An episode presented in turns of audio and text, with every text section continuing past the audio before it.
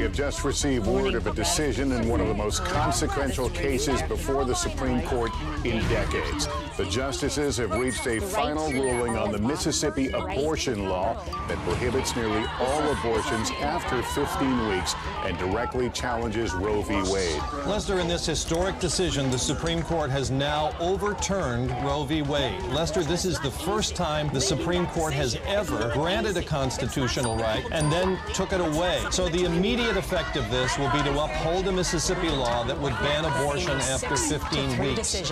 But this also now means that in the court has ruled that states can decide whether abortion should be legal or illegal. According to Justice Alito, the Constitution does not confer a right to abortion. It's a five to four opinion. There is a majority written by Justice Alito that says Roe versus Wade is history.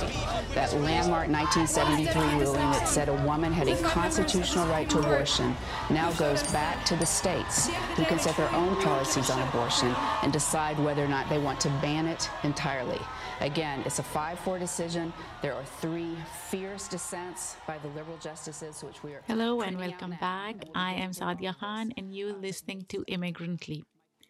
Yesterday, June 24th, 2022, the hyper-conservative Supreme Court overturned Roe v. Wade and took away a woman's constitutional right to have an abortion. 13 states with trigger laws will ban abortion instantly. As a woman and a mother of two girls, I'm angry, annoyed, devastated, and more uncertain about the safety of my kids now than ever before. It feels unreal that my daughters will have fewer rights than I did. But I am determined to fight this injustice by voting for and supporting people and organizations who believe in women's bodily autonomy and by amplifying the stories that must be told on our platform.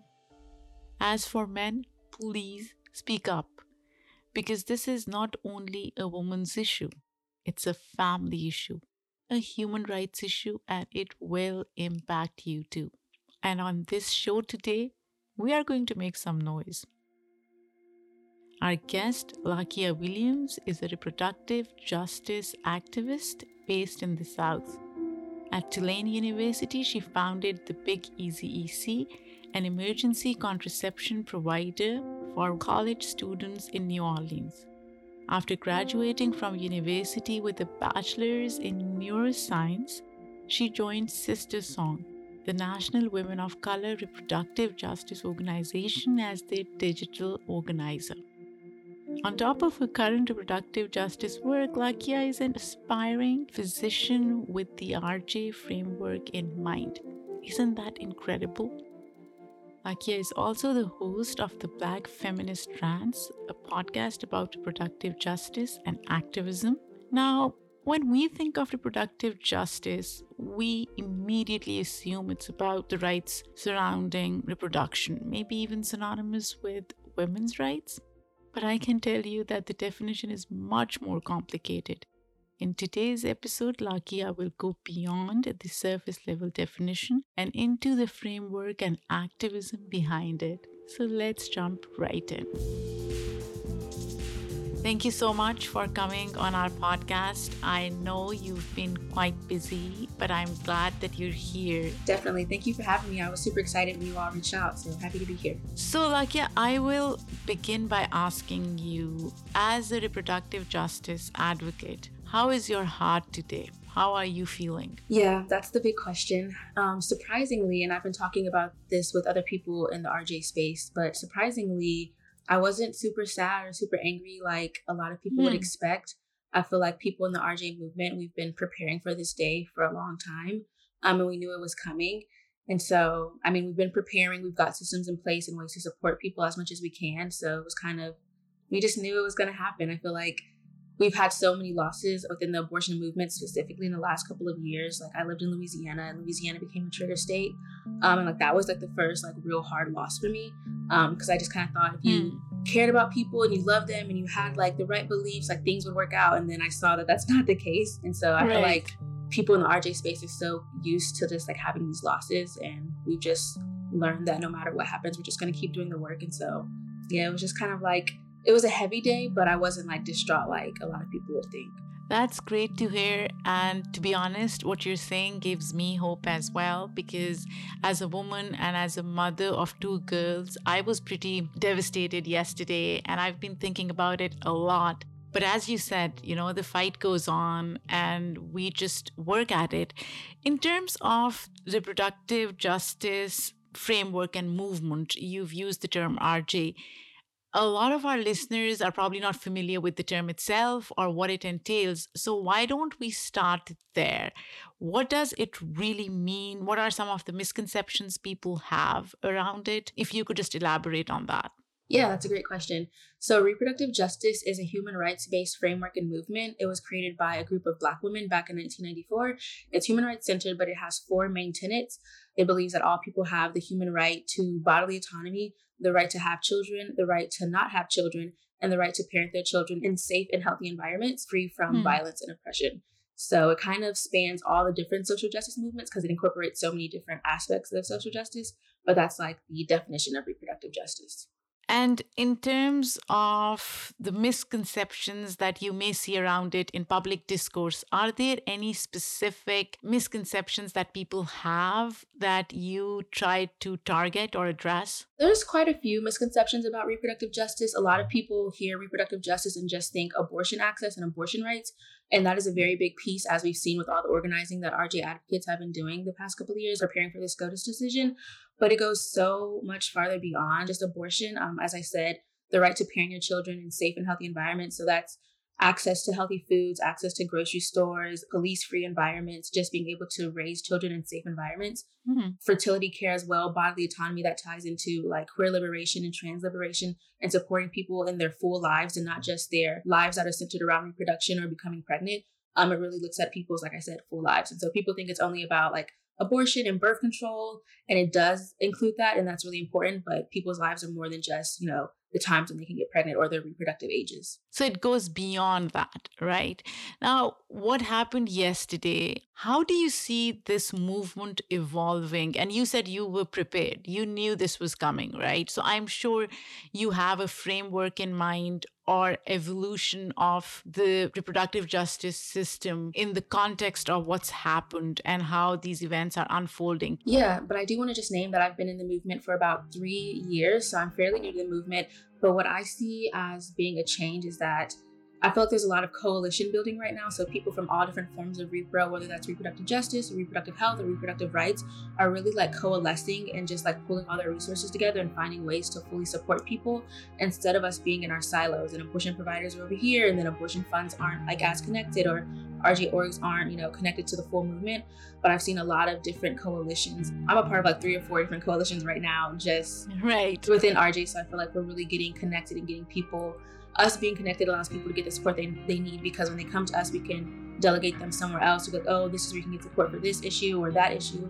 And so I feel like we are definitely kind of building a community around the movement, which is like, I feel the way towards liberation. When you talk about support, what does support mean here? What does it look like? Yes, that's a big question. So support looks like a lot of things. So when people are in these trigger states that have, you know, banned abortion, support looks like getting mm-hmm. them connected to states where they can access their abortion. So that might look like providing them with the funds to actually pay for the abortion, provide them with funds to travel, to take time off from work, providing them with childcare. Sometimes people will house them if they're traveling to another state. You can stay, you know, in an extra room mm. in my hmm. house. It looks like a lot of things. It also can look like being an abortion doula. And so that's providing physical and emotional support to someone going through an abortion. So huh. if you've never experienced an abortion or you don't know what to expect, someone who is a trained doula can support you and kind of help you create a plan around supporting you and supporting if you have children, like coordinating different types of care, so like childcare and things like that, just supporting through the process. So support has many different avenues. I know in some states there was like a judicial bypass process you have to go through, so it could look like support, and that means so if you're hmm. a youth trying to get an abortion and you don't have parental consent in a state that requires parental consent, support could look like an organization going through the judicial bypass process for you, so you can get a judge to bypass the need for parental consent. So there's so many barriers to abortion access that requires so many different forms of support from people in the pro abortion movement. So now that abortion will be a lot less accessible mm-hmm. for women, I also tie abortion or access to abortion to economic situation. It is more of an economic issue for a lot of women as well, right? Having the ability to travel, as you said, or have access in a different state. And that disproportionately impacts communities of color.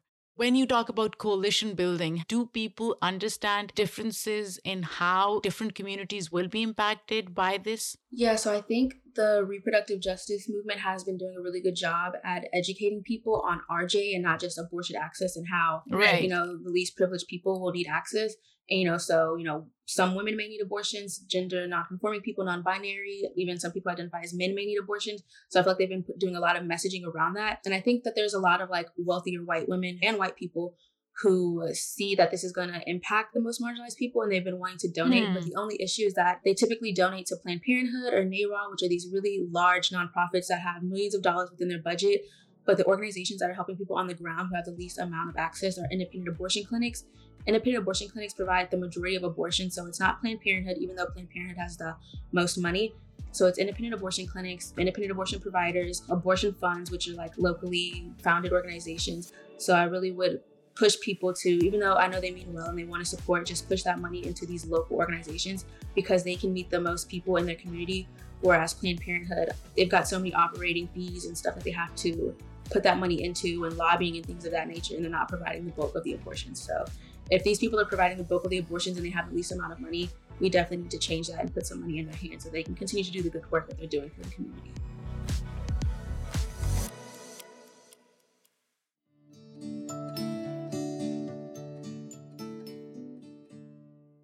Next partner has a product I use literally every day. I started taking AG1 by Athletic Greens because I wanted better gut health and wanted a supplement that actually tastes great and also wanted to see what the hype was all about. Now I have been on it for a few weeks and I love it. Fun fact it doesn't taste like it's super healthy. It has a kind of mild tropical taste, and I actually look forward to it each morning. With just one delicious scoop of AG1, you're absorbing 75 high quality vitamins, minerals, whole food sourced superfoods, probiotics, and adaptogens to help you start your day. Right now, it's time to reclaim your health and arm your immune system with convenient daily nutrition. It's just one scoop in a cup of water every day. That's how I take it. That's it. No need for a million different pills and supplements to look out for your health. To make it easy, Athletic Greens is going to give you a free one year supply of immune supporting vitamin D and five free travel packs with your first purchase. All you have to do is visit athleticgreens.com forward slash emerging. Again, that is athleticgreens.com forward slash emerging to take ownership over your health and pick up the ultimate daily nutritional insurance. Aggie, you're also a host of Black Feminist Rants. It's a podcast about reproductive justice, and I've listened to a couple of episodes, and you do a phenomenal job. Whatever issue you're tackling, you break it down in simple words and you do a thorough deep dive into whatever topic you're tackling but at the same time you're sharing your personal stories right so there's a lot of vulnerability how do you see yourself being vulnerable and talking about your personal stories while you are you know imparting important knowledge and education to folks. Yeah thank you so much for that. That means a lot to hear. So the reproductive justice movement and SisterSong specifically has a saying that we all have a story to tell and that kind of reminds us to center our lives within the reproductive justice movement. So that's the framework I come from, just centering my experiences and like allowing people to learn from what I've gone through because I've learned so much from just like the women in my family and then the people that I'm in community with, um, and them sharing their experiences accessing healthcare, accessing abortion, or being pregnant and giving birth. And that really informs me and how I move through my life. And so while I'm talking about these issues, kind of like theoretically also bringing in that personal aspect because at the end of the day theory should improve our personal lives so i feel like it's really important to connect those things um so that's something that i always try to do as you said, you've listened to so many women who are struggling in so many ways, right? When it comes to access. Can you share a story with us that really impacted you? I would honestly say my friend Larada, she's an abortion storyteller. She was on, I think, episode 30 of my podcast. And in that episode, she tells her abortion story. She's had three abortions and just the different ways she's had to navigate. Every abortion has had its difficulties, you know, and it's all been access issues and not having providers like, you know, do what they're supposed to do. So I don't want to tell her story, but her story accessing abortion and then being in the foster care system and being forced to be on birth control and having like that negative relationship with birth control because of that. That's been a really impactful story. And I recently had a miscarriage and I didn't know that I was miscarrying at the time, but I was able to kind of figure out that I was going through a miscarriage while it was happening because I was reflecting on her story and how, you know, when she had abortion with pills, she talked about the immense mm-hmm. pain and everything that she was going through. And then I was like, oh, wait, this sounds eerily similar to her story. And that's mm. when I mm. was like, oh, I think I'm miscarrying. And then I went to the doctor and then I found out that that's what's happening. And that's another reason why I definitely have so much respect for abortion storytellers because it's a form of education, right? So it's advocacy, but also it teaches us so much. And I think sex education in this country doesn't touch on enough topics, especially not pregnancy right. loss or abortion. And so I wouldn't have known what was happening with my I didn't know. I was really scared. I was like, I don't know what's happening. I'm in so much pain. You know, stuff is coming out of my body. I don't know what's going on. I don't know if it's a heavy period. But because I had the privilege of knowing her story, it was able to help me in that moment. Okay, I'm so sorry to hear that. But I want to extend this conversation a bit. When we think of reproductive rights, again, within the narrow framework of people's understanding, not the reproductive justice framework, right? We immediately think about abortion, but we don't think as much about access to contraception.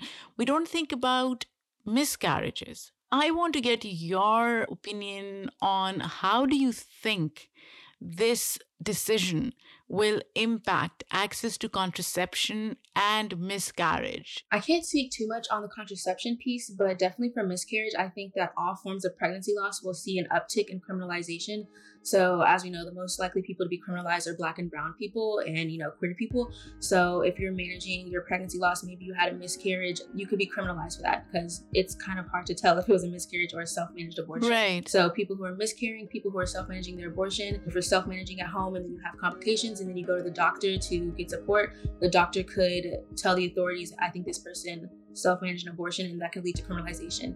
And I went to a webinar by If When How and they were talking about the different ways that pregnant people or people who were pregnant become criminalized. One of the main ways is through healthcare providers who report them to police, even though they don't have to. You don't need to as a healthcare provider. It's not like a mandated thing that you have to report, but because healthcare providers aren't sure if they're supposed to report, they just do it anyways, and then that can lead to criminalization. So I think pregnancy loss, whether it's self-managed abortion or a miscarriage, will lead to criminalization of people in these trigger states and states that have outlawed abortion. You know, all of this sounds so fucked up. It sounds so messed up. And to be honest, it's scary because I've had miscarriages. I've had three miscarriages, and it's extremely difficult to talk about them.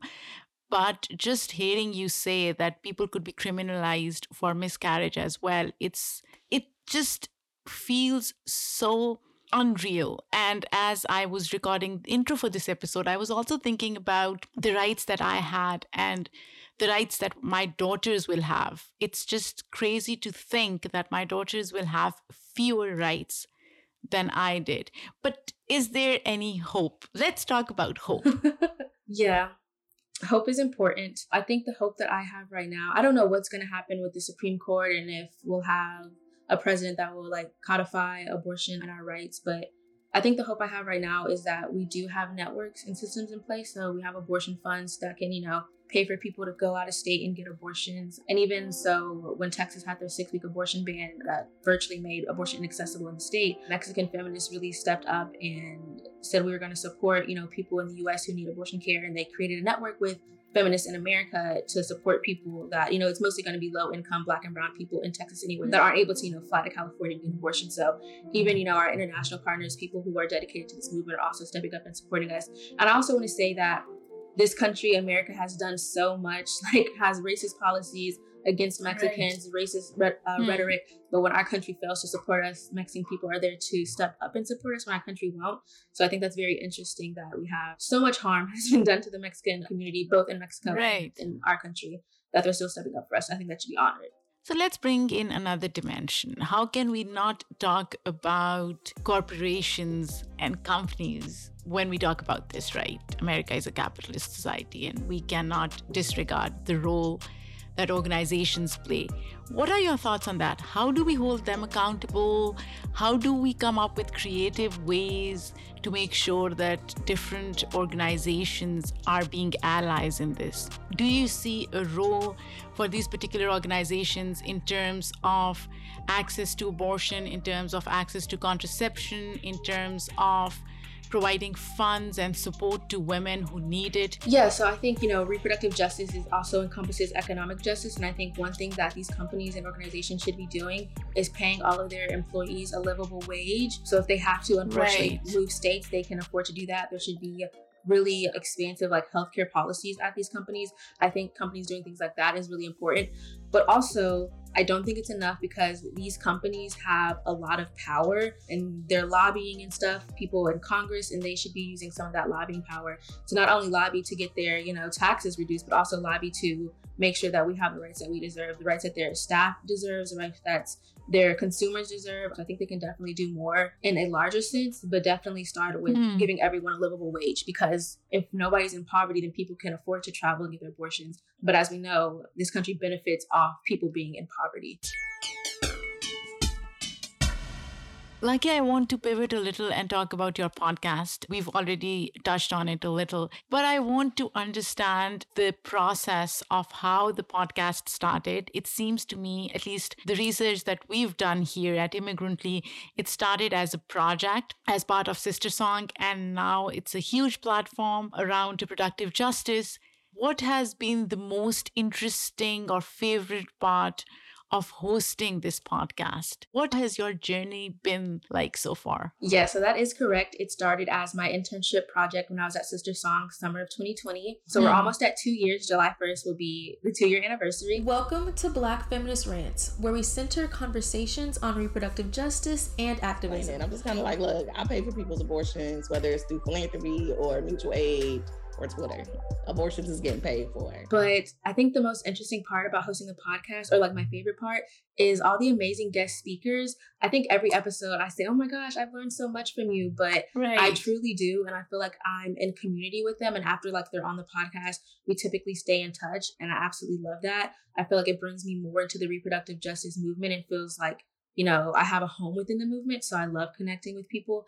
And then I also love as people learn about the podcast and they engage with the content, they become a community as well. Hmm. And just people saying, like, oh, I've learned this from you, or I've learned that from you, or this has helped me think about things in a new way. It seems really rewarding because I started the podcast because I used to get on Instagram and just rant about things. I had a lot of anger summer of 2020. So now that that's like that anger and those emotions, it's like something positive that people can like learn from. It feels really good and really rewarding. So, what is the process of selecting a guest, doing research? Walk us through that. Yeah. So, in the beginning, I was just reaching out to people that were leaders in the reproductive justice movement. And then I was in some reproductive justice activist groups. And so, reaching out to my peers who were youth activists. And I'd be like, what topic do you want to talk on? And then I would do some research and I would write an interview script.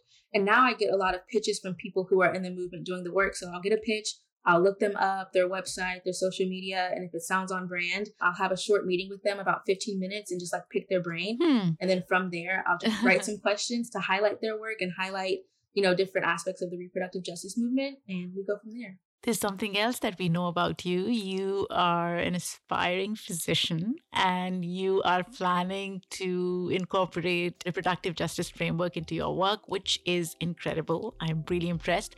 What will that look like? For an ordinary person who doesn't understand, or maybe for physicians who don't do that kind of work, what will that look like? Yeah, so I definitely got that from Feminist Women's Health Center, which is a reproductive justice abortion clinic in Atlanta. They also hmm. provide trans affirming care as well. And so they're an abortion clinic, but they're centered in the reproductive justice movement. And so once I saw that, and they're the only one in the nation that is RJ centered, I was like, oh, I definitely want to have another one of those type of organizations within the South. So I think the way that they do that is that obviously they do abortion care and they do trans affirming care, but they also have reproductive justice initiatives and programs. I'm actually in the fellowship program for RJ advocates. So just incorporating advocacy work into the clinic space because healthcare and advocacy go hand in hand. So that's really where that idea came from. And I feel like I want to be a healthcare provider, but I feel at home in the reproductive justice movement. So just bringing those two together would be amazing. and you're so young. You've achieved so much, but you have talked about imposter syndrome, right? That's something that you have touched on. How do you overcome that? I don't feel like I struggle with imposter syndrome as much. When I started the podcast, I know I had that episode back in 2020 when I talked about that, but I think from having all the guest speakers that I've had on, and even you, like you've been very affirming to me on this call. I think being in community with older women specifically who are in this movement who just breathe like so much love into me has really allowed me to grow in my confidence and to walk into a huh. room and be like, I don't have to second guess myself because I have so many accomplished women in my life who are telling me all these great things about myself and I believe them. So also just allowing myself to believe the good things that I hear about myself is I don't really struggle with imposter syndrome anymore. That's great to hear. When it comes to reproductive rights, reproductive justice framework, what is the ideal social and political landscape of America? Paint us a picture. Honestly, America as it exists today cannot continue to exist if we want a socially just reproductive justice world. Right. So we have to like amend for like the genocide of indigenous people. Like we'd have to give that land back. Like America as it exists right now would not be able to stand. So definitely land back. Poverty would not be able to be a thing. Everybody would have a living wage. You'd have social support. You don't have to work in order to survive. Universal health care honestly healthcare clinics in every single neighborhood that provide abortion care as well. But yeah, I don't think as America is today, we couldn't have this nation and then be a reproductive justice state as well, especially with indigenous people not having the rights to their land. That's like a really big one. You can't have reproductive justice without indigenous sovereignty. Mm-hmm. That's not something I've spoke about yet, but I definitely want to name that. So a lot of this work that we're doing, we have to incorporate indigenous people because we are on their land and we'll never really be able to atone for that until we give the land back. So, where do we start? Do we start with giving the land back? That is a good question. I don't know. I honestly don't even know how giving land back would look like. It seems so honestly unrealistic to me because right. as this country is beginning to roll back rights, I don't know how we're going to expand them at the same time. So I think just starting off small is like codifying abortion rights, overhauling a lot of the racist policies that we have in this nation, how inequitable it is to gain home ownership, segregation in schools, those base level things that don't inherently connect to reproduction are still necessary for us to have like our full realized selves and be within a reproductive justice space. So definitely starting there. So this is a great segue into my last question, which is about America. Okay. So if you were to define America in a word or a sentence, given all the crazy shit that's happening right now, how would you do it? I don't know if I could answer that question. That's a hard question. I feel like there's so many different Americas, right? Like mm. there's so hmm. many different experiences. I don't even know if I have a word or a sentence. I can't think of anything. you know, it's interesting. I've asked this question a number of times. All my guests stumble on this question versus all the other questions that I ask. But to be honest, as I'm talking to you, the thing that comes to my mind immediately, given all that's happening, and maybe I sound extremely skeptical right now, it's regressive. I just feel like America is regressing, and I don't know how we can stop that free fall, that regression right now. Yeah. Yeah, I definitely agree. I feel like America is a facade. Like we present ourselves as this land of the free and just like it's so great and you can come and pull yourself up by your bootstraps. But in reality, we're stripping back rights. People don't have access to healthcare. People don't have access to food. We're going into a recession. Like I feel like it's mm. all fake. Like we put ourselves out as like the greatest country in this nation, but our the people in this country suffer so much. When we try to make ourselves seem better than third world countries or you know these other countries in the global south mm. when in reality a lot of times they're doing more to support their own citizens than we do to support ours so. So this was great Lakia and I know you're extremely busy so I will wrap this up but where can people find your podcast? Is there a website they should go to to get more information especially on the reproductive justice framework how it impacts them how they can be allies guys? Yeah, so you can listen to Black Feminist Rants on iTunes, Google Podcasts, Spotify. There's also the blackfeministrants.com website. And we're on social media at Black Feminist Rants on Instagram and TikTok, and Twitter at Black FEM Rants. Um, yeah, that's where you can find us. And how can they be allies? Mm, I think you can be allies by one, of course, educating yourself and then also donating to your local mutual aid or your local abortion fund and just kind of redistributing some of that wealth to communities that are going to need it. And then just showing up and showing out. So if there's a community organization that needs volunteers, just showing up and just say you're happy to help and just get involved in the community. And then also if you have the ability to donate, to donate as well. Wonderful. This was so good, Lakia. Thank you so much for coming on Immigrantly. I'll be honest with you, I didn't know anything about the reproductive justice framework before interviewing Lakia. But I'm so glad I interviewed her and now I'm learning. And it's okay not to know something. What's important is your willingness to learn. This episode was produced by Kinza Muzahir and me, Saadia Khan, written by Ashley Linuza our sound designer and editor is Manny Simone. Until next time, when we have another incredible episode, take care.